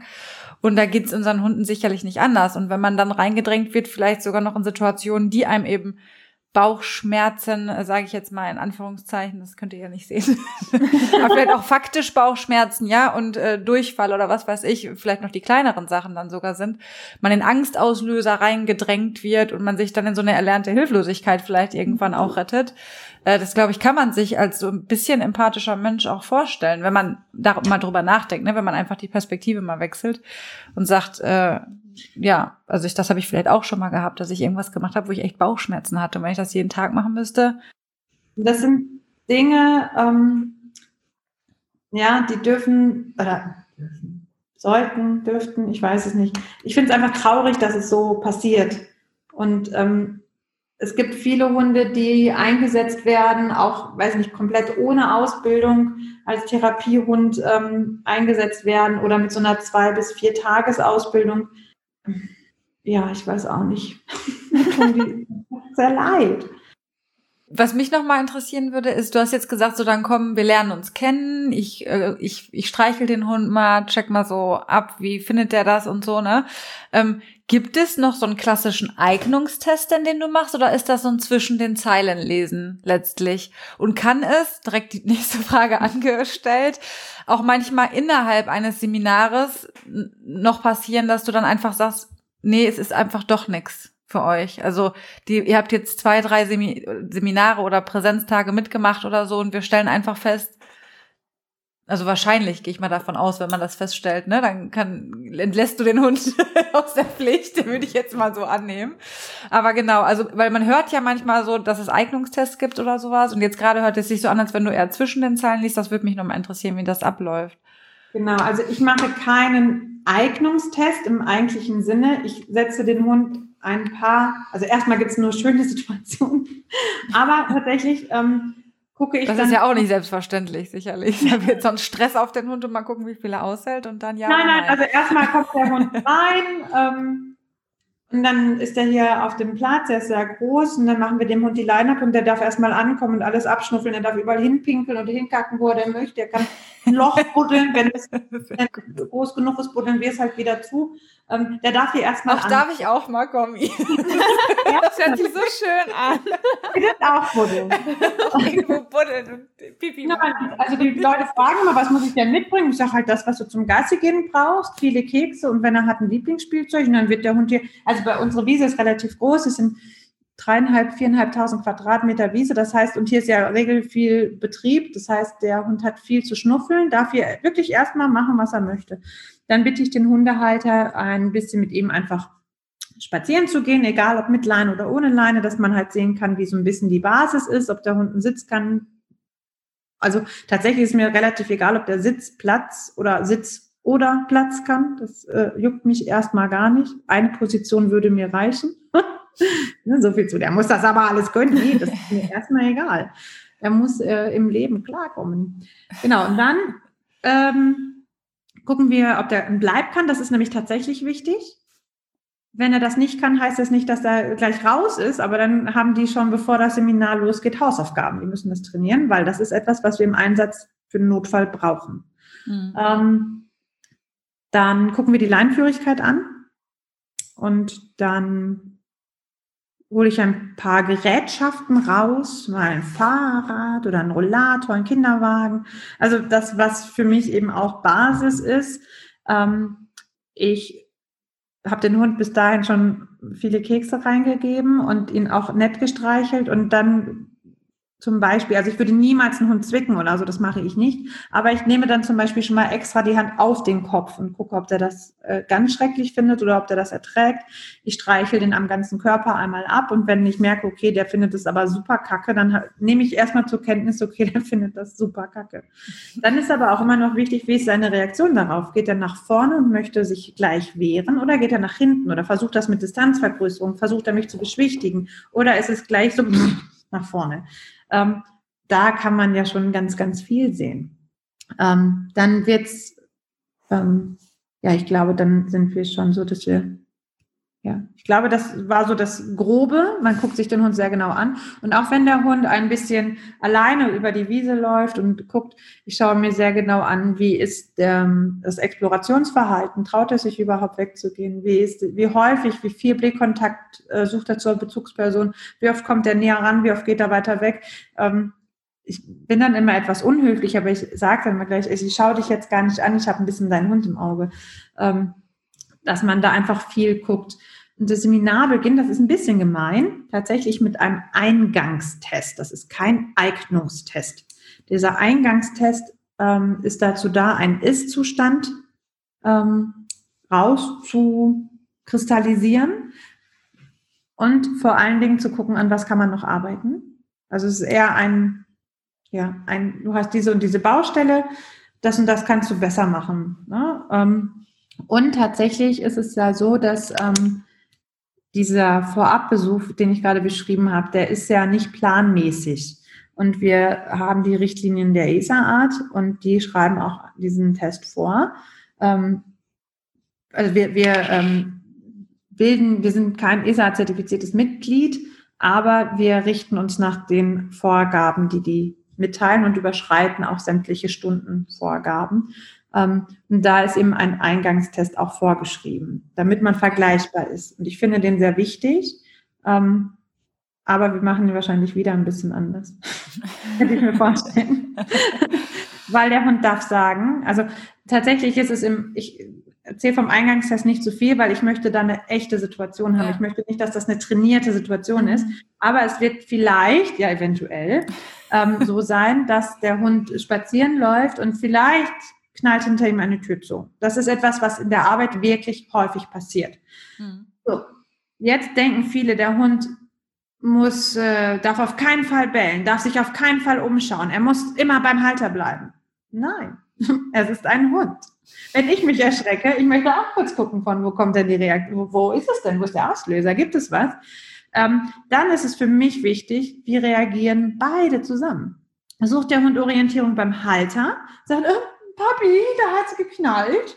Oder sagt er, alles klar, dem hau ich auf die Fresse, wo ist der? Oder sagt er, okay. Ich bin dann mal weg, ne? Ja, oder das völliges Mutverhalten zeigt, ne? Ja. Und das sind die Dinge, die für mich beim Eingangstest viel wichtiger sind als brutalster Gehorsam auf Biegen und Brechen. Und ich finde es völlig okay, wenn ein Hund, wenn es nass ist, sagt, ich möchte mich nicht hinlegen, sitzen wäre okay oder meinetwegen stehen ist okay. Ja, genau. Also der Hund darf ein Hund sein und er sollte sich auch bitte wie ein Hund verhalten. Natürlich können wir mit starken aggressiven Verhalten oder mit starken ängstlichen Verhalten, wir tun dem Hund keinen Gefallen damit. Und dann kann ich ich prüfe nicht selber, ich bin dabei, aber es kommt eine externe Prüferin, dann kann ich das dem Hundehalter auch einfach nochmal zeigen. Es würde jemand auch durchfallen, natürlich, man braucht eine Prüfung oder einen Test nur machen, wenn man durchfallen kann, das ist selbstverständlich. Da ich vorher sehr gut aussiebe, ist es noch nie vorgekommen, dass der Eignungstest jemand nicht bestanden hat. Und tatsächlich hatten wir auch noch nicht im Seminar die Situation, die du, Astrid, gerade beschrieben hast, also, dass ich machen musste. Ich würde es aber tun. Ja, das habe ich mir gedacht.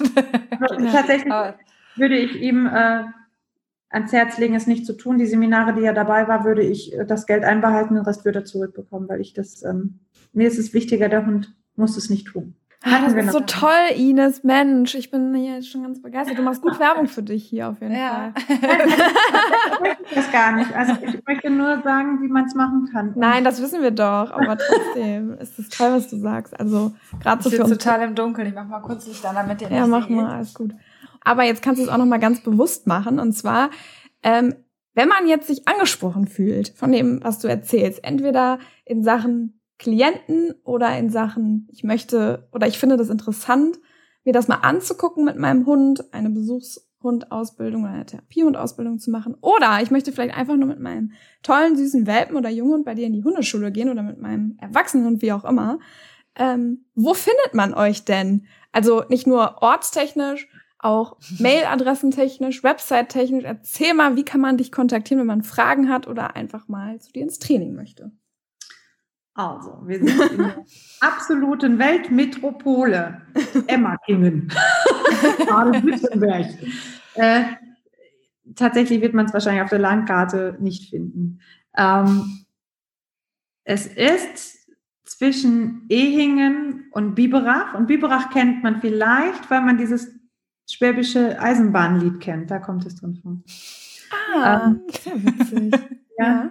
Ich wusste das auch nicht, bis ich es gehört habe. Nach einem Moment, da wohne ich. Genau. Also es ist mitten auf der Schwäbischen Alb sozusagen, im schönen Baden-Württemberg. Einfacher zu finden ist wahrscheinlich unsere Homepage www.para-docs.de. Genau, da ist alles mit drauf. Telefonnummer, Kontaktformular, E-Mail-Adresse. Genau, das ist wahrscheinlich das Einfachste. Die Seminare für dieses Jahr sind alle voll. Ihr dürft gerne für nächstes Jahr anmelden.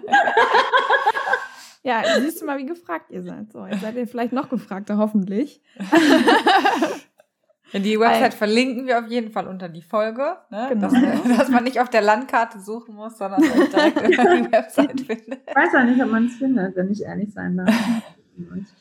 Google hilft auf jeden Fall, oder? Ja, Google findet. Ja. Und genau. Ja, genau. Also, wenn man Emmerkingen gefunden hat, hier steht ein riesiges Monument, ein Schild mit Paradocs bei meinem Nachbarn im Garten, weil der mir angeboten hat, weil die das alle so cool finden. Oh, wie toll. Okay. Also vor Ort findet man euch dann auch. Ja, also nur, dann, wo ist denn die mit den Hunden? Dann funktioniert das auch, dann kommt man auf jeden Fall hier an.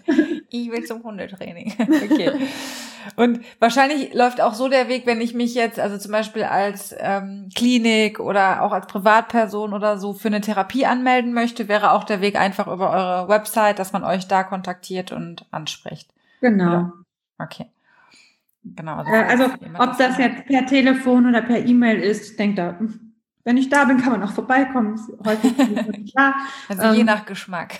Genau. Ja, jetzt sind wir schon super spannend die ganze Zeit unterwegs gewesen, aber jetzt sind wir schon zum Ende. Stimmt ja eigentlich gar nicht. Wir sind ja schon super lange am Sprechen, aber es kommt einem so schnell vor, weil die Zeit ist verflogen, Ines, mit dir.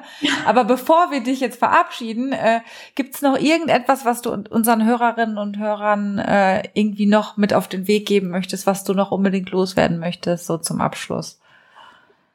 Hast du irgendwas noch? Ja. Auf dem Herzen.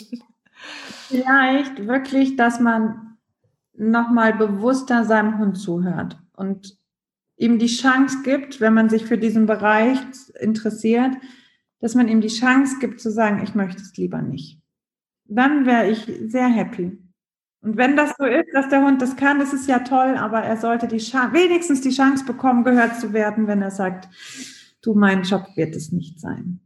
Das ist, finde ich, eine wunderschöne Message zum Schluss. Ja. Dem kann man schönes Schlusswort. Ja, dem kann man gar nichts mehr hinzufügen. Wir bedanken uns riesig bei dir, Ines. Vielen, vielen Dank, dass du da warst, dass du dir die Zeit genommen hast. Und ja, wir freuen uns sehr, dass du hier warst und wünschen unseren Hörerinnen und Hörern jetzt noch ein schönes Wochenende. Ich danke dir. Tschüss. Tschüss.